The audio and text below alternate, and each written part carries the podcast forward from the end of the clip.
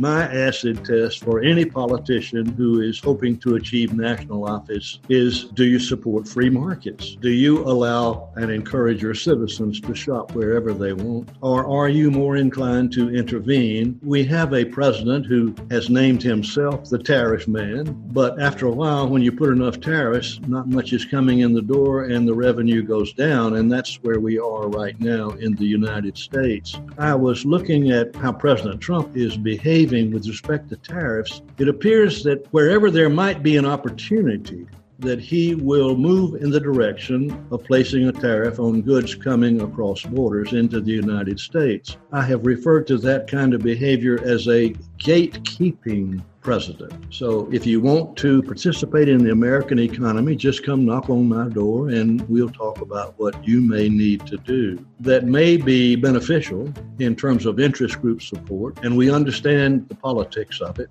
which is certainly in some cases compelling, I guess. But it's also a recipe for slow growth, loss of specialization capabilities, hardening of the arteries, and centralization of power, which in a longer run can lead to even more severe mischief. Hello and welcome. My name is Matthew Mitchell. I am a senior research fellow at the Mercatus Center at George Mason University. And today I'm delighted to have as my guest on the Mercatus Policy Download Dr. Bruce Yandle. Many of you know Bruce. He is a Dean Emeritus of the College of Business and Behavioral Sciences and an alumni professor of economics emeritus at Clemson University. He's also a distinguished adjunct fellow at the Mercatus Center at George Mason University, and he has recently written another of his economic situation reports. This one came out in early September. Welcome, Bruce. Hey, delighted to be with you again, Matt. Excellent. Well, we have a lot to cover. As I feel like we said in our last conversation, so much has changed uh, since we last spoke. Let's start there. What has changed in terms of the U.S. economy and its footing, and maybe even what has changed since you wrote the words in the economic situation report. That's a good way of putting it. That report was posted on September 1. That seems like a long time ago when we look at what data are doing now, Matt, just as you suggested. But since our last conversation, I think we can say safely that most important measures of economic activity for the national economy indicate a bottoming out Long about April, lots of data hits what is obviously a bottom and bounce we see in the data. So improvements began to occur in May and in June and coming forward. But then it seemed that the energy that might have been lifting economic activity was wearing thin. And so what I observe now is sort of plateauing. I guess the most recent handle that I have put on the economy always looking for another set of adjectives. You know, we talk about the Goldilocks economy when everything is just right. I'm referring to it right now as an eddy current economy. And anyone who has spent some time on the beaches on the Atlantic or Pacific coast, you know what an eddy current is. When the tides are changing and it looks as though the water doesn't know whether it's going to come in or go out, you get eddy currents. And that's what I see when I look at economic data now. It's, it's as though there's a hesitation. Not sure we're going to see more improvements, but there's not an indication that we're going to be sinking back either. We're just sort of sitting there at a plateau. That's sort of a, a broad description of, of what I'm seeing now when I, when I look at data. For example, employment growth in manufacturing, nice recovery, but plateauing. Employment growth in government did not bottom, it just sunk a little bit and is now plateauing uh, with the census workers added to it. Then we're looking at the same measure year over year growth in employment in the services sector picked up steam and is now hesitating. Uh, the only part of our economy that hasn't lost that head of steam is construction it appears to be the stronger part of the economy right now. Two things kind of strike me about this. So, one, when you're talking about this eddy current or the uh, inflection point, I'm just reminded of a very basic principles of micro idea of low hanging fruit, diminishing marginal returns, uh, however you want to put it. What seems to have happened is the jobs that were easy to come back have come back. And now we're moving into a phase where it's adding back some of the other lost jobs is not going to be as easy as it was. In some cases, these may be, may require some longer term sectoral changes, reallocation of resources, labor and capital across sectors, maybe even retraining. Uh, and that sort of thing is unfortunately not as easy to achieve. Uh, is that your take as well? I think that's a good way of putting it. And, and then, of course, we had massive, I'll use the word interventions, but massive interventions by governments at every level, particularly at the federal level, in an attempt to lift this economy up, to keep it from sinking, uh, massive transfers. And in some cases, those transfers were relief. In other cases, they were stimuli. And so that also is affecting that, that eddy current. We've got some 51 million people who are affected positively by the payroll protection plan, for example. Uh, it's estimated that maybe 80% of the employment in the small business sector is affected by that program. And so, big bucks, it was a half trillion dollars, a lot of people affected by it. And I know from just anecdotal conversations with people in business, it kept them from terminating good workers which was their salvation. But mm-hmm. also, they did not have any business activity. So they had people on a payroll, but nothing for them to do. Of course, they found things for them to do, but there was nothing that related to producing saleable output. And so there are other dimensions like that. We've had a massive increase in personal savings. Lots of cash has fallen into lots of pocketbooks but the stores were all closed and the mm-hmm. restaurants were closed. Maybe you could find a car lot where you might go and trade off the family vehicle, but by and large, the money is in the bank. That's what makes this so unusual, certainly compared to the Great Recession of 2008 and 9, when you saw so much wealth collapse. Not only are, I, I think some government interventions have allowed people to kind of bridge through some gaps in employment, but also uh, people really didn't have any anything to spend money on. you know, restaurants and bars were closed, uh, and so y- y- there is this. Not only is there not a, a, major collapse in wealth, but in some cases, savings are, are way up, making this a very unusual type of recession. Is that right? They are. They really are. I mean, it's something like 23% of personal income now is the Department of Commerce most recent measure of the savings rate, where Normally, it might be four or five. But another thing, Matt, that your that your comments uh, brought to mind is that as the economy is, as we say, recovering, that perpetuates an image of it's going to be like the economy before it got sick. It went in the hospital, it recovered, and now it's back out again. Doesn't it look good? It's not the same economy. It's a new economy that is being generated. That's always the case. Every day when we wake up, we wake up to a new economy. Maybe minor changes that we don't even notice, but those changes are cumulative, and after a while, it's rather different. But in this case, we've got an economy that is, in a sense, reinventing itself, partly because of the response to coronavirus, which in some cases are causing people and firms to discover ways of doing business that are superior to the ones they were applying.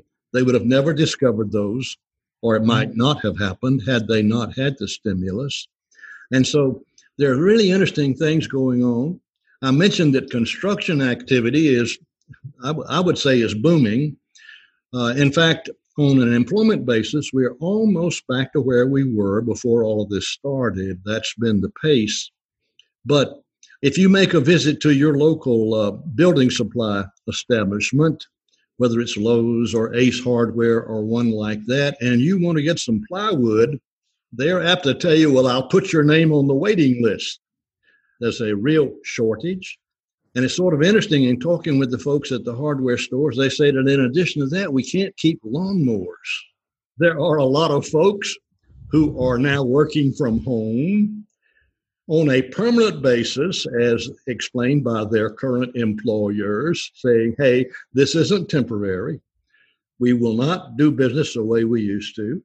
And now there are a lot of these folks working at home and they decide to cut the grass a little more often. That's right. Yeah, cut cutting the grass and cutting the hair uh, themselves. That's right. And exercise equipment. Yes. You know, the, the there's an expression now, the coronavirus 15, that, that on average people have gained 15 pounds. That's right. That's right. That time at home and grazing in the kitchen, we've got to work it off. That's right. Well, and it's also, uh, there's been a lot written about the reallocation of housing uh, from different population zones. So people, some of this may be overstated, I don't know, but as more and more white collar uh, jobs move online and more organizations are saying, well, we're going to be more comfortable with you working remotely for a longer period of time. You're seeing booms in places that previously were sort of vacation destinations. So I think you and I are both hunkered down in the woods, different parts of the country, but um, I'm on the West Coast, you're, you're in the East.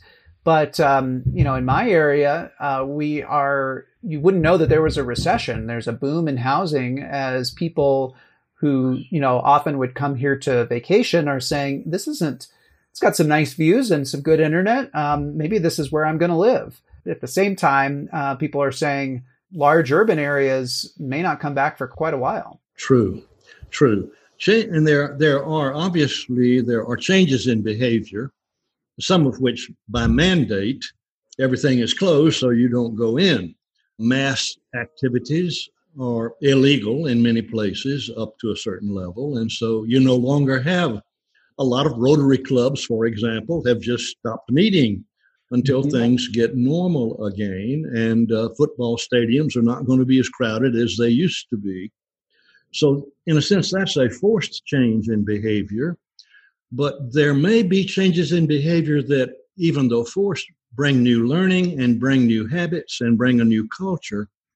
I think travel activity has changed permanently for the average American.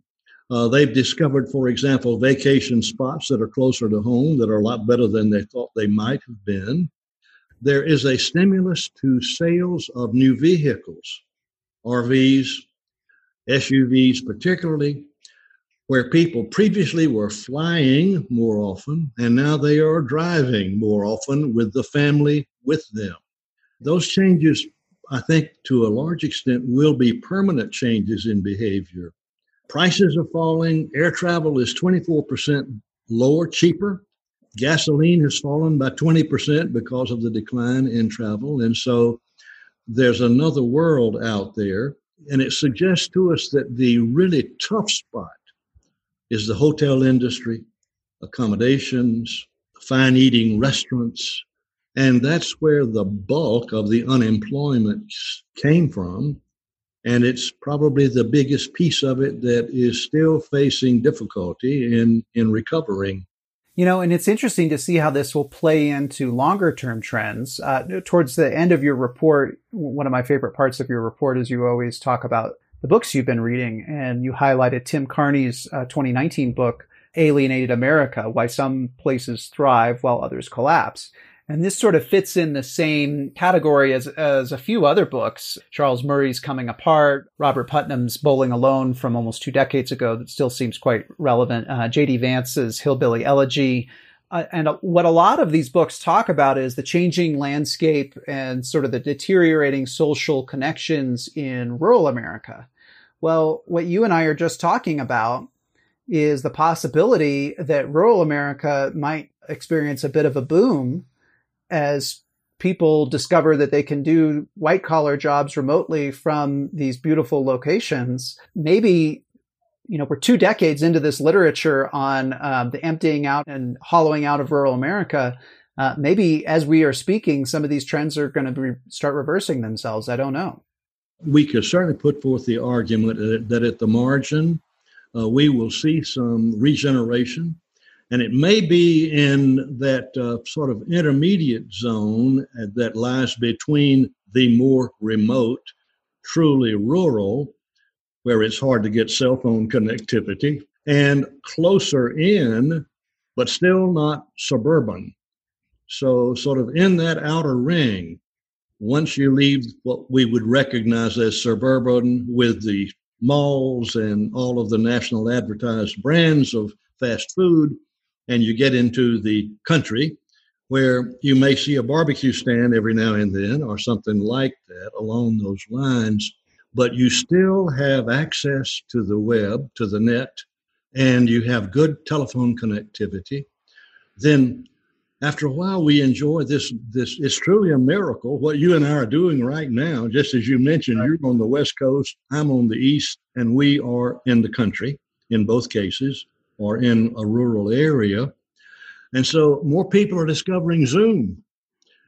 And uh, zoom likes us. They let us use it at a low cost free uh, up to 40 minutes. And you begin to also i think realize that some of your more pleasant conversations are taking place by Zoom instead of at the post office or at a church meeting or at an athletic event, which may be having difficulties. And you realize, well, gee whiz, it's pretty good talking to someone. You know, I have Zoom meetings with my grandchildren, and hey, it works pretty well.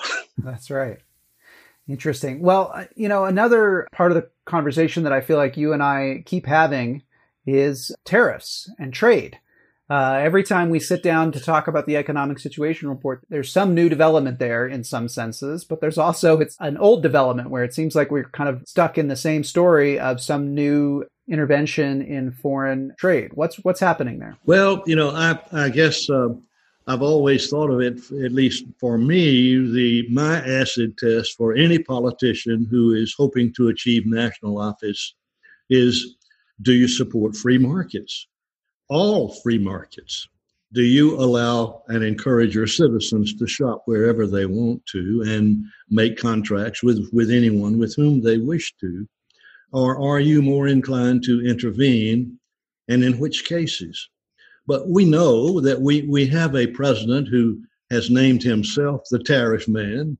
Uh, mm-hmm. Uh, he likes tariffs. He has bragged about tariffs and how they have generated needed revenue. But after a while, when you put enough tariffs, not much is coming in the door and the revenue goes down. And that's where we are right now in the United States. But recently, I was looking at at how our how President Trump, our current president, is behaving with respect to tariffs, it appears that wherever there might be an opportunity, uh, that he will move in the direction of placing a tariff on goods coming across borders into the United States. It's interesting, neither he nor any other politician I know of refers to them as taxes because when you say taxes, everybody has a knee jerk reaction and says, I'm opposed to taxes. But tariffs are okay because there is the mistaken image that somebody else living somewhere else pays those. We don't. And we get rid of competition. And so, you know, in a sense, there's the compelling political story. But in some recent writings, I, I have referred to that kind of behavior as a gatekeeping president. A president who says, I'm the keeper of the gate, I'm the keeper of the kingdom. Hey, this is uh, the best Six Flags over Georgia or Disney mm-hmm. World anyone has ever had. I've got the biggest merry-go-round in the world, and everybody wants to ride on it. And so I'm selling tickets. So if you want to participate in the American economy, just come knock on my door and, and we'll talk about what you may need to do in order to get here. That's a recipe that may be beneficial in terms of interest group support, and we understand the politics of it, which is certainly in some cases compelling, I guess.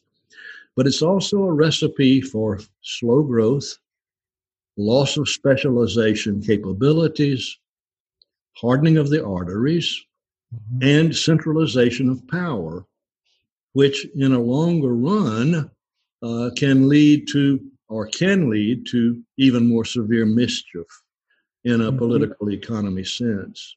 I worry about it, maybe more than any other feature of, uh, of political activity.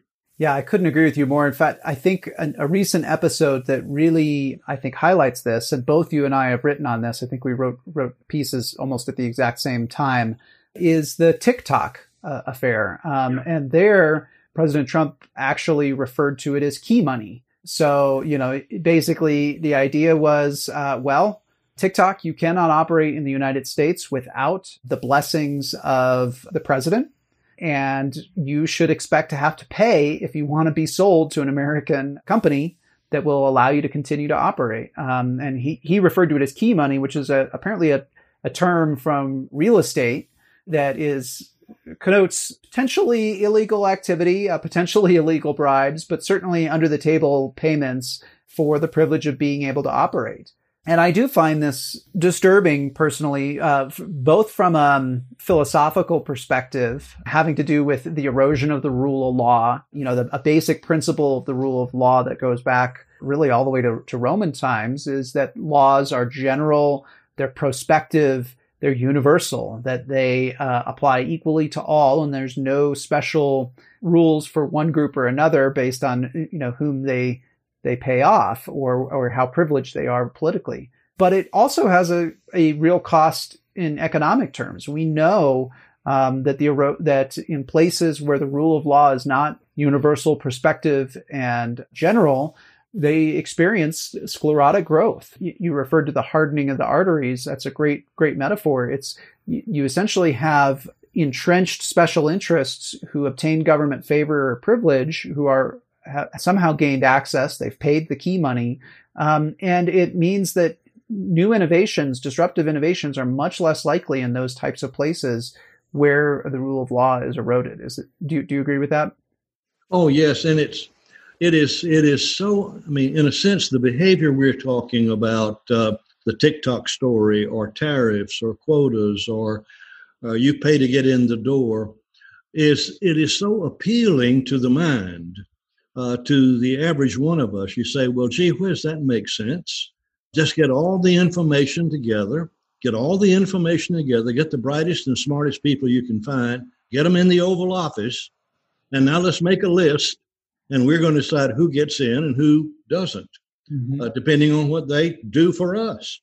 The uh, you know Adam Smith had a famous uh, metaphor that he used, uh, the chessboard, describing you know the man of systems as he referred to it, and what we're talking about here is someone who attempts to take a systematic approach to operating our economy. And Smith said the man of systems sees the economy as though it were a gigantic chessboard where he can reach over and move the players at his will, achieving what he thinks to be the best outcome for the game without realizing that each of the players has a sense of motion of its own. They have a motivation. They have ideas about where they're headed.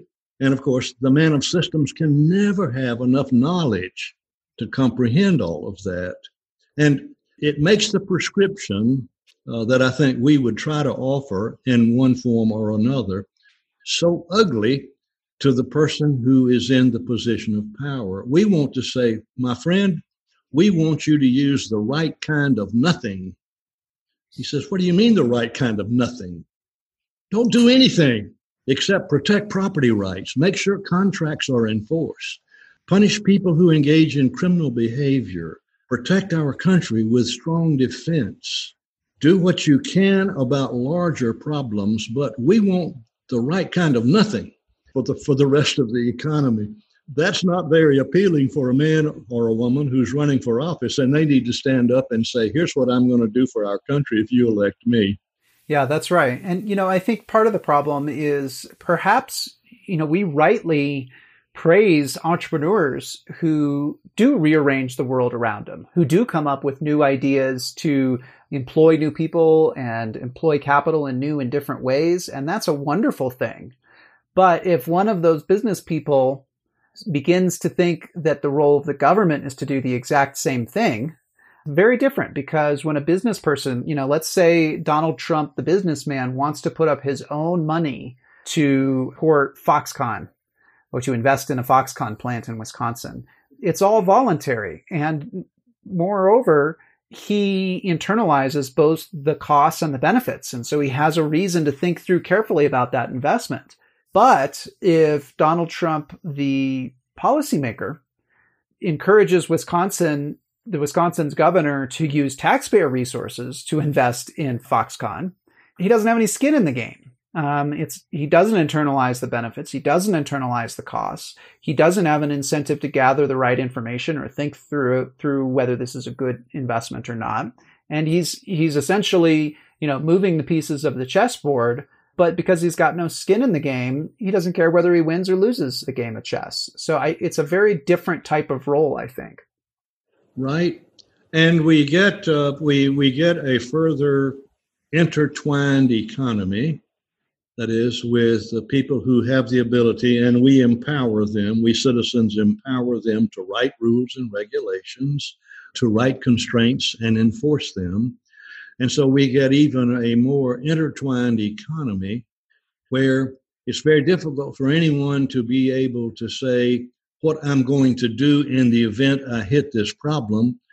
They have to hesitate for a moment and say, but I best check what the regulations are first or mm-hmm. I best check to see what government programs may be available first before I try to determine what I should do in the situation. Uh, and that's sort of the world that we have we have created.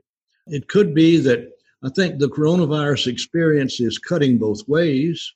I think any you know anytime a pop, a people a society is challenged by a common foe, I think there's a natural tendency for us to uh, let's all hold hands together and, so to speak, circle the wagons. We have a common enemy.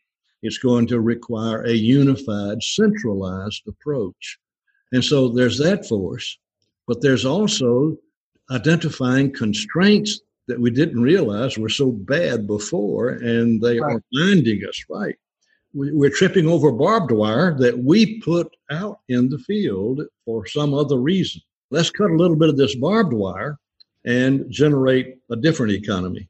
Yeah, it's been a fascinating experience to see the change in governance. You know, uh, on the one hand, the dis- the power of the state, I think, is in uh, quite visible. It's it's right right up in front of us with governors across the country order issuing stay at home orders.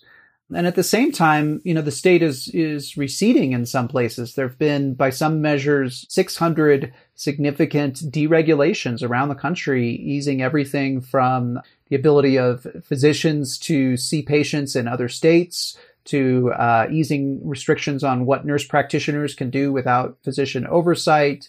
Certificate of need laws have been eased or suspended in, in um, over about two dozen states even um, the home delivery of alcohol has been um, legalized in many places. We're sort of finding that there are plenty of rules that are, have stymied the ability of entrepreneurs to deal with the problem, uh, healthcare workers to take care of those in their community, and even everyday people just to handle the stress of the pandemic. A lot of these rules have been swept away at the same time that we've seen large increases in the regulatory state's ability to order you to stay home and um, the fiscal state's ability to borrow and spend money at an, an, incredible pace. One of the wonderful positive aspects of our country, our wonderful country, is the fact that we have the 50 states. Uh, that by itself is not necessarily wonderful. It is in some ways, but it gives us 50 laboratories to experiment when we have a common problem. And uh, it enables us to learn a whole lot more as a nation of people than we would be able to learn, let us say, if we were a country like Sweden, which is an economy the size of North Carolina, and they decide to do everything the same way. The difference across states now in terms of economic performance is partly explained by what were declared to be the necessary industries or activities that would be allowed to continue when governors of states said, okay, we're going to be shutting down. Now we're talking about back in February and March, where governor says we're going to shut down the economy. And then there was the big question in the big in the table in the conference room, which industries are essential? It varied across states significantly. In some states, construction was viewed as an essential activity. It was in South Carolina, for example. It was not considered to be essential in other states, and so construction shut down uh, more than it would have otherwise. In some states, the governor even went inside Walmarts, let's put it that way, or Targets, and said, by my judgment, this department is essential, but this one over here is not essential. And so there were some economists at the Federal Reserve Bank of Philadelphia who have looked at county level data to examine performance, partly on the basis of what was the mix of activities that was allowed to continue. And so we're getting various outcomes and we are learning from that. There, there will be a lot of lessons, I think, Matt, from this experience that will come. Uh, you will probably be involved with graduate students chasing after numbers for a long time, speaking to some of these questions. But you know, just recently, the unemployment compensation program, the federal component of it, ran out on September the 5th, where the feds were providing $600 a week on top of whatever state unemployment compensation was paid, and that varies significantly across states. That money ran out. And so then President Trump, in an effort to try to find some way to soften that blow, said, well, the feds will come up with $300 and the states should match it with a, not match it, but should add another 100 and that gets us to 400. And so he issues an executive order calling for that. FEMA, Federal Emergency Management Association, is tapped as the source for the 300. But in order to get to 300 at a state, you got to do the 100. Montana announced this week, sorry, this whole thing is over, which is getting to my point about state experiments. Montana says we can't afford the 100. As a state, we are strapped. And so, folks, sorry, get used to it. We're not getting the 300. You're not getting the 100. You're getting the part that we always promised. Let's all get back to work, was the message. So we will see variation in that program as we go forward also. Yeah, that's interesting. And, and certainly there's going to be a lot of work for graduate students in the next few years. Lots of new data coming out, and uh, certainly plenty of fodder for the, those projects.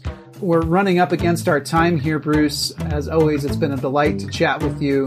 Thank you so much for taking the time today. Uh, my guest today has been Bruce Yandle. Great being with you, Matt. You can read his latest economic situation report at mercatus.org. Thank you so much.